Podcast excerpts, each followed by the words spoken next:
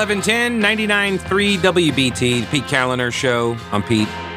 704 570 1110 and 1 800 WBT 1110. I'm going to get to this story about Mark Meadows uh, in a minute. First, just some cleanup on the previous topic uh, on uh, Ukraine and the like. Uh, here is uh, Matthew says, Pete, I have compared Trump's quote unquote praising of Putin to that of observing a card counter in a casino. A card counter or a mathematical genius may be very smart, but they're still cheating the house and breaking the rules. Recognizing the card counter's intelligence doesn't mean what they're doing is right. Hope you appreciate this analogy, or at least you may be able to use it as a segue uh, to do a live read for Catawba Two Kings Casino. Uh, no, I already did it, but thank you, Matthew. You're a little late. Otherwise, I totally would have. Um, let me see here. To, to, to another email. The nukes in Ukraine belonged to Russia. Ukraine didn't even have the launch codes, and talk about an expansionist authoritarianism seems to forget it was the West who organized the color revolution in 2014 that deposed Ukraine's Russia friendly government. These fools are going to blow up the world in a whizzing contest for a country we let live behind the Iron Curtain for 50 years and never mattered. Insanity. Um, and then, oh, so yeah, let me get to this last bit from this piece I was reading from earlier. Uh, it's called What Zelensky's Courage Sh- uh, Says About the West. It's in The Atlantic by a fellow named Tom McTague. And he says instead of Cold War heroes like Rocky, we have the cynical characters in Game of Thrones, Billions, and Succession, channeling our new cynical reality. Our imaginative understanding of the world has changed. The West has killed off the idea of itself as good. I, I agree with that. I do. I, I agree with that. We no longer view ourselves as good. Everybody's an anti hero. All of the, the superhero movies and stuff, they're all like this anti-hero. He's he's a bad guy, but he's trying to do some good stuff, you know, whatever. Like does it even recognize a baddie anymore? Do you recognize who the baddies are or is everything twisted in, in into well, actually, we kind of stink too? Or has it concluded that countries such as Russia or China are no worse or better? This, in fact, is the Trump view of the world largely shared on the far left, too. This is what McTague says. And that is incorrect. This guy, that is not correct. Trump's view was that America was better than those other countries. But he's but he recognized they are their own countries. They're going to do what they're going to do. We're going to do what we're going to do. It's in our national interest to do this, their national interest to do that. It's so amazing to me how people still don't understand a very simple thing about Trump, which was that he loved America, loves he loves America, he loves the country, and he loves the idea of America. I understood that. For all of my criticism of Donald Trump for different things over the years, I've never questioned that. But I guess if you're on the left, you're like he's a Putin put, uh, puppet, and so therefore he hates America. Right. Ipso facto, perhaps this is why Zelensky, though, is so inspiring. Western countries don't have this kind of leadership anymore. This unembarrassed, defiant belief in a cause. I think a lot of Trump voters would tell you, no, we actually had that for four years and you guys hated him. that's that's their read on the situation. So many people in the West have given up on the fairy tale of their own superiority because they understand how badly the West has behaved over the decades, from wars for colonial control to the war on terror. Yet perhaps the other reason Zelensky is so inspiring is that suddenly we could see that he's right. Vladimir Putin is a monster whose cause is unjust and immoral. In standing up to him, Ukraine is articulating a certain idea of itself that is righteous and dignified and heroic. Virtues we long ago dismissed as old fashioned. How so who's this we? He is writing for the Atlantic, okay? So he's probably left of center. how tragic it is that Zelensky's idea has to be attacked for us to be reminded of ours. Which then leads me to this story. This is at newsbusters.org, but they're uh, they're quoting heavily from the Washington Free Beacon, which is a national treasure, by the way. Chuck Ross did a Saturday story, or did a story uh, about a Saturday arrest, I should say, of a freelance reporter with Voice of America, VOA, Voice of America. So, do you remember VOA? Do you remember when, um, what was it, the guy that got put in charge of VOA by Trump? Michael Pack was his name. And he warned that the VOA needed to be reformed, that um, it had become too partisan, um, and that had to be removed from its reporting. And he also pointed out that the Voice of America broadcasting was a great place for foreign countries to put spies into the U.S. government. And the media and the Democrats, but I repeat myself, they went nuts on this guy. Oh, there's that stupid Trump guy. There he is. Oh, yeah, everybody's a spy. Blah, blah, blah. Okay, so a guy got arrested over the weekend for spying. he was a freelancer for VOA. uh huh. Pablo Gonzalez, arrested on suspicion of spying. You'll never guess who for or for whom. Russia, exactly. Spying for Russia at the Poland Ukraine border. Poland's internal security agency said Friday that Gonzalez was, quote, conducting his business for Russia while taking advantage of his journalist status. The counterintelligence agency said Gonzalez had collected information for Russia's spy service during his recent stay in Poland, and he planned to continue his activities in war torn Ukraine. He is identified as a cameraman for a February 4th Voice of America story from uh, Dnipro, a city in eastern Ukraine. He was detained two days after the VOA report and accused of reporting from military controlled areas without accreditation. He was released hours after his initial re- arrest. So, uh, if you're keeping track of a list of all the things that Trump and his administration got correct, the VOA having spies in it, that was, you can add that one to your list.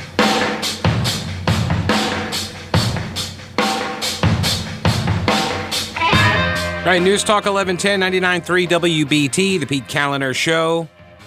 No, you're not mistaken. It's at the beginning. You didn't miss a segment or something like, what, did, did I just lose track of time? No, no, no. It's all right.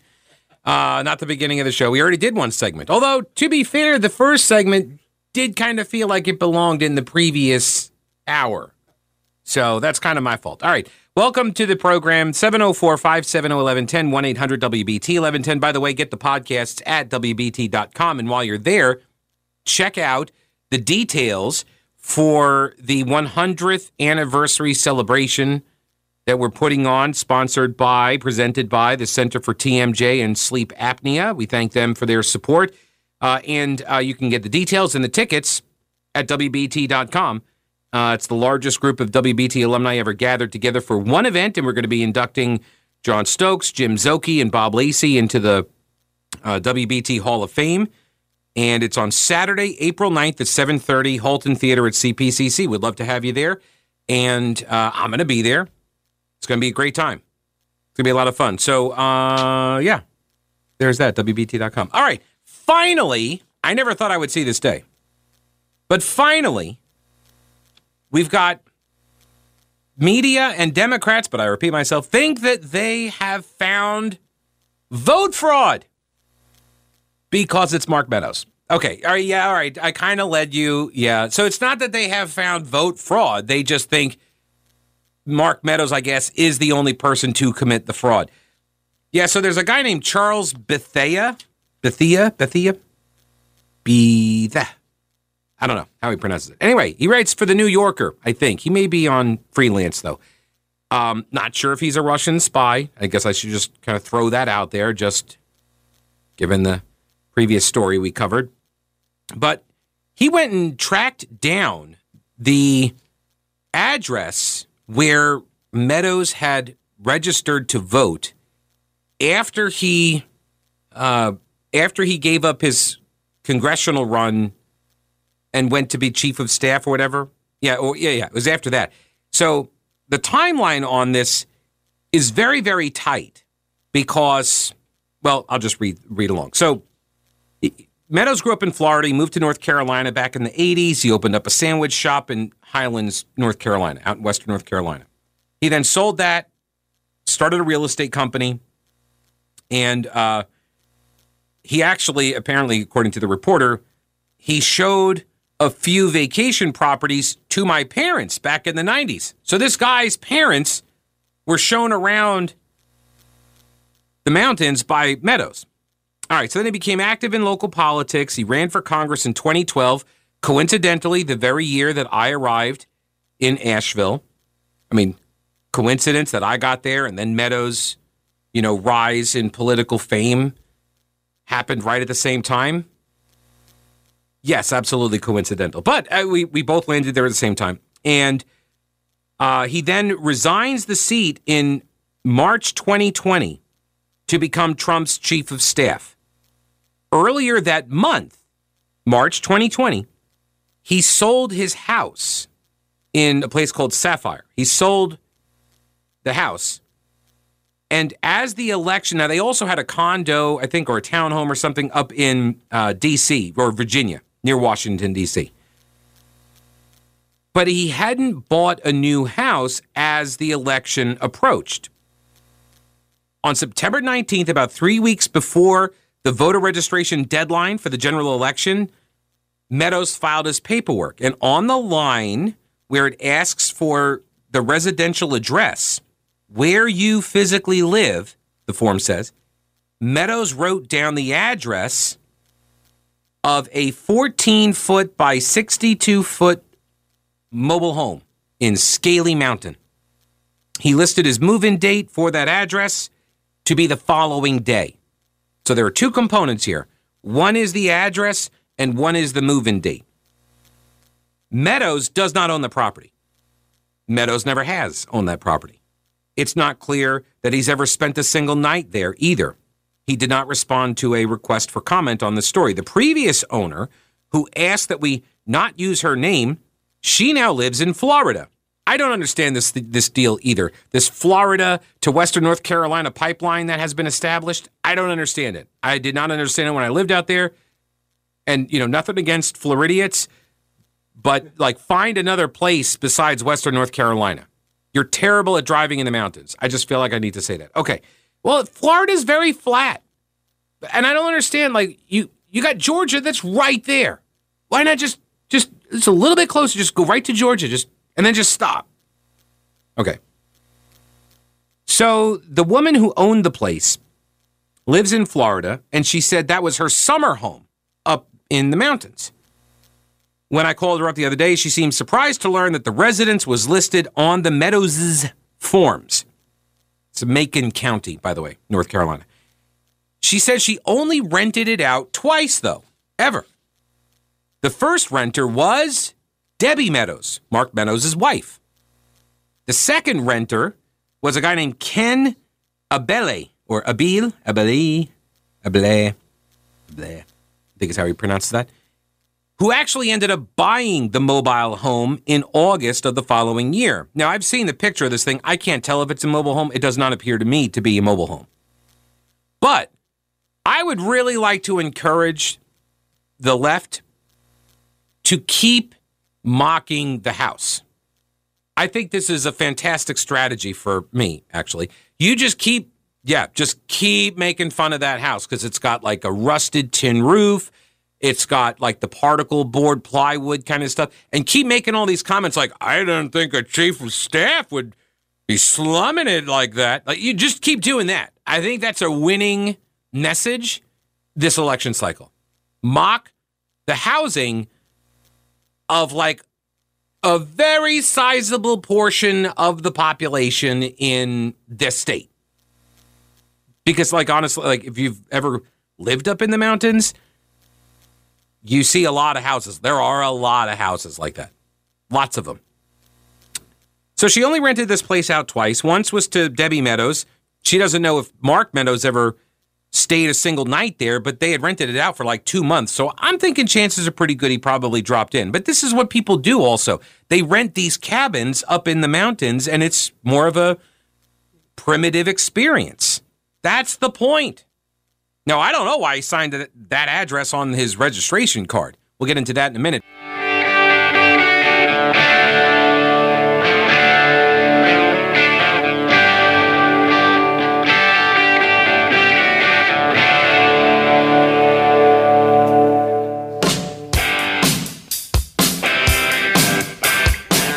News Talk 1110 99.3 WBT. Pete Kaliner here, 704 570 1110, 1 800 WBT 1110.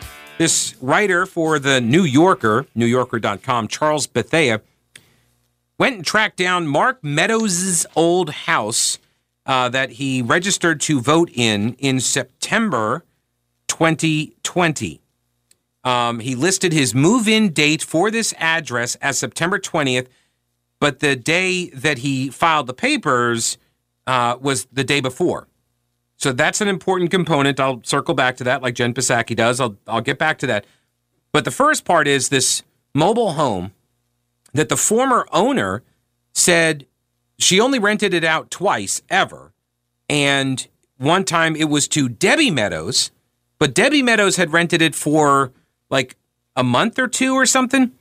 Um, but she couldn't remember. She said maybe she only spent like one or two nights there. That's what she said. That Debbie Meadows rented it for like a month or two, but she only spent like a day or two there. And the kids, uh, the Meadows kids, uh, spent some time there. But she's not aware of Mark Meadows being there. But it also wasn't their their residential address because the second renter that she rented it to a guy by the name of Ken Abele or Abil. He bought the mobile home in August of 2021, the following year. Okay, so this now, did Meadows potentially commit vote fraud by listing this mountain address on his registration form? It is a federal crime to provide false information to register to vote in a federal election. So the reporter goes and asks the uh, director of the Macon County Board of Elections, Melanie Thibault, Thibault, Thibault, I think is how she pronounces that. Anyway, she says that their registrations had arrived by mail and were entered into the system, and that a voter registration card was sent to a P.O. box they provided as their mailing address. Do you follow that? This is it's one of the things people never really, I think, kind of comprehend until you like like when you visualize or you go through this process yourself, but when you visualize how this process actually works, you realize how ripe the system is for fraud. Right? The registrations arrive by mail. They get entered into the system, clickety clackety click. And then a voter registration card gets mailed back to the voter. And it got sent, in this case, to a P.O. box. If the card makes it to the voter and is not sent back as undeliverable by the Postal Service, then the voter goes into the system as a good voter. That's all it takes. You send in a form, they enter it into the computer, they send you back a card, and if it hits the address, and so it doesn't ever come back to them, they assume it's all good. Your lack of response your lack of response is taken as proof that you exist and you live at that place where you claim you live. And as this story clearly alludes to, that might not necessarily be true. One of the authors of North Carolina's voter challenge statute is a guy named Jerry Cohen. He wrote it during his time as a staff attorney for the state general assembly. He's now on the Wake County Board of Elections. He's a Democrat, actually was a communist uh, at UNC a long time ago. Anyway, uh, he teaches public policy at Duke.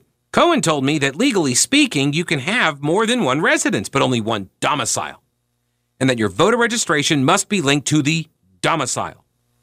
For something to qualify as a domicile, he said it's got to be a quote, place of abode, where you have spent at least one night and where you intend to remain indefinitely, or at least without a present intent to establish a domicile at some other place. Why would Meadows risk committing vote fraud by listing as his domicile the address of a mobile home where he seems never to have slept? At the time, this was September, there was speculation he might run for the Senate seat that the North Carolina Republican Richard Burr is vacating. And so it may have struck him as important politically to keep voting in the state. Now he adds he has some land in Transylvania County, which you have to say it like that, by the way. Transylvania County. That's North Carolina, so it's out west. And so um, he had some land there, but he can't register to vote there. They're undeveloped. Um, so the Mountain Mobile Home, Scaly Mountain Mobile Home, owned by somebody who lived in another state, which just sat down the road from some of his friends. And so this is the this is the speculation that this reporter is is spinning out for us that Meadows' friend lives down the street. And and I say down the street. It's a dirt path, you know, windy road and it's a, you know, rundown looking cabin. Now, the second part of this, Jerry Cohen addresses about the date of the form versus when he said he was going to live there. Another problem is that you can't claim to live somewhere where you haven't moved to yet. And Meadows listed his move in date as the day after he signed and dated the form. In theory, this could, which is doing a lot of heavy lifting in this sentence, could invalidate the registration, Cohen said. But it actually happens fairly often.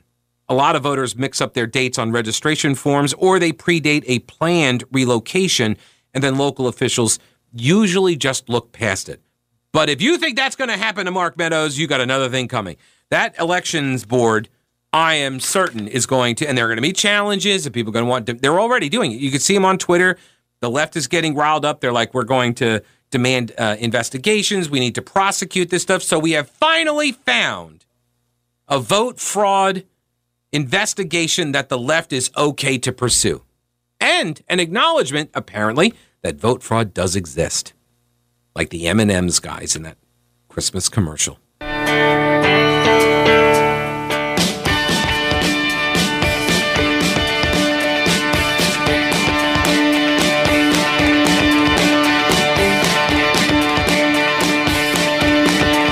News Talk 1110 and 99.3 WBT. Pete Kaliner here. 704 570 1110 and 1 800 WBT 1110. Remember, the email is pete at the Pete Kaliner Show.com. Okay, let's go over to the phones, and this is Zion. Welcome, Zion. How are you? What's going on? Hey, how you doing, Dave? Hey, I'm good. What's up? Yeah, I wanted to find out around kitchen tables of, um, you know, uh, white households in America. Is anything racially discussed? Well, as the appointed spokesperson for all white people. Well, I know you're not. I know you're not. I mean, you don't. I mean, this is. I'm. I'm just asking. Just curious, man. There's no. There's no agitation with it. All right. So no. Right. So well, what is it you're trying to figure out? What is the like? Get to the. It, it, get to the premise because rather than ask me in inter like the like in an interrogation style, just make whatever the assertion oh, no, is. Didn't that, mean that. Okay. Yeah. Uh, so, like, are, are there questions asked about why is there affirmative action and what was the cause of affirmative action or anything like that? So those things can be explained. Because I think uh, what I'm getting to is this: is that yes. I don't think that you would probably need the uh, what what is it called, the racial critical theory or something like that that they're discussing. Yeah. Yeah. Yeah. If, yeah. If, things like that were to occur. Right. So, is it your belief or understanding that white people don't discuss racial uh, or, or you know, racism and slavery and history and that stuff? Yeah, it's, it's an assumption of mine. Okay. Can, uh, so, would it surprise you? So, all right. How much do you think the average American citizen should be required to know about American history in general, not anything specific, white, black, or anything like that, just sort of like in general, do you think that Americans have a good grasp of our history? Um, as it's put now? Yeah. Uh, probably not. Okay. And is that because you think white people don't know black history? Or do you think it is all people don't no, know all history? I, I, I, just no, I just think because the way it's taught in our schools. Okay, right. So, Yeah. so uh, right. So you and I agree there is sort of a baseline of bad, right? it's like a baseline of not enough history, civics, that kind of thing. And that's all across the board. So the question now becomes is how much are we really anticipating people to know all there is to know about, say, World War II or the Revolution or all the intricacies of slavery? Affirmative action, civil rights. Like there are gaps in the body politic knowledge on these things because there are gaps in the knowledge on all things. And I'm at some point like are we supposed to all be experts in one narrow piece of subject matter as it relates to race relations? Because I can tell you, um, white people that I know, we talk about affirmative action, racial politics, and you know what? I also talk about that stuff with black people too. Okay, so um, yeah, I get that. I, I, I didn't know. You know, I was like on a percentage. I just thought No idea. because when when when if you talk about something like reparations, Yeah. it seems like um, my, they just seems like that as that should be the farthest thing away of a discussion. So why why would you even discuss it? It's uh, usually comes up as something that was in the news, you know, or a kid at school, you know, kid comes home from school and says, "Oh, you know, this was on, you know, the agenda for today," and you know, whatever. Some or classmate mentioned it, you know, stuff like that. That's Got usually, you. I mean, that's usually how it probably comes up in most households, right?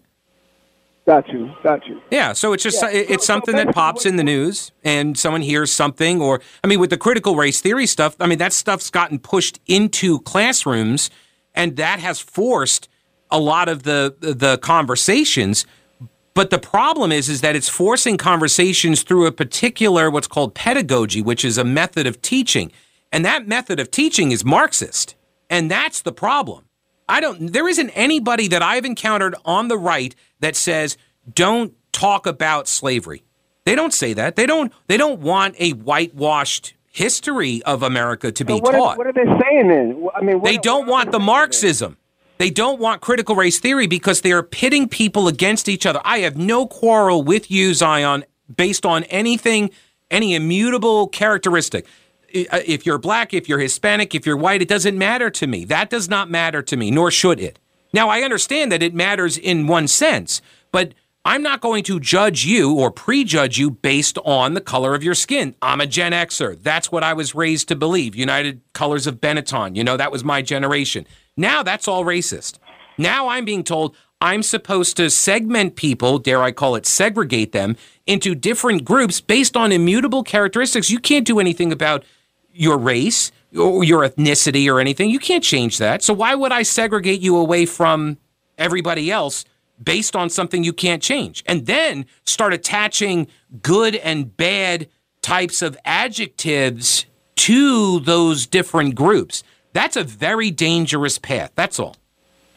Okay, but let me ask you something. Is, is there any truth in any of that? Or you, you, you, you, you're, you're talking about a philosophy when you say it's Marxist, right? Yes. Well, I mean, the, the people who created it all, it, it comes from uh, a guy by the name of Antonio Gramsci. He was a, what's called the neo Marxist, and he was the one who said you got to march through the institutions. Marx focused too much on economics. Gramsci said it's got to go through the institutions like media, art, um, and um, uh, and the schools.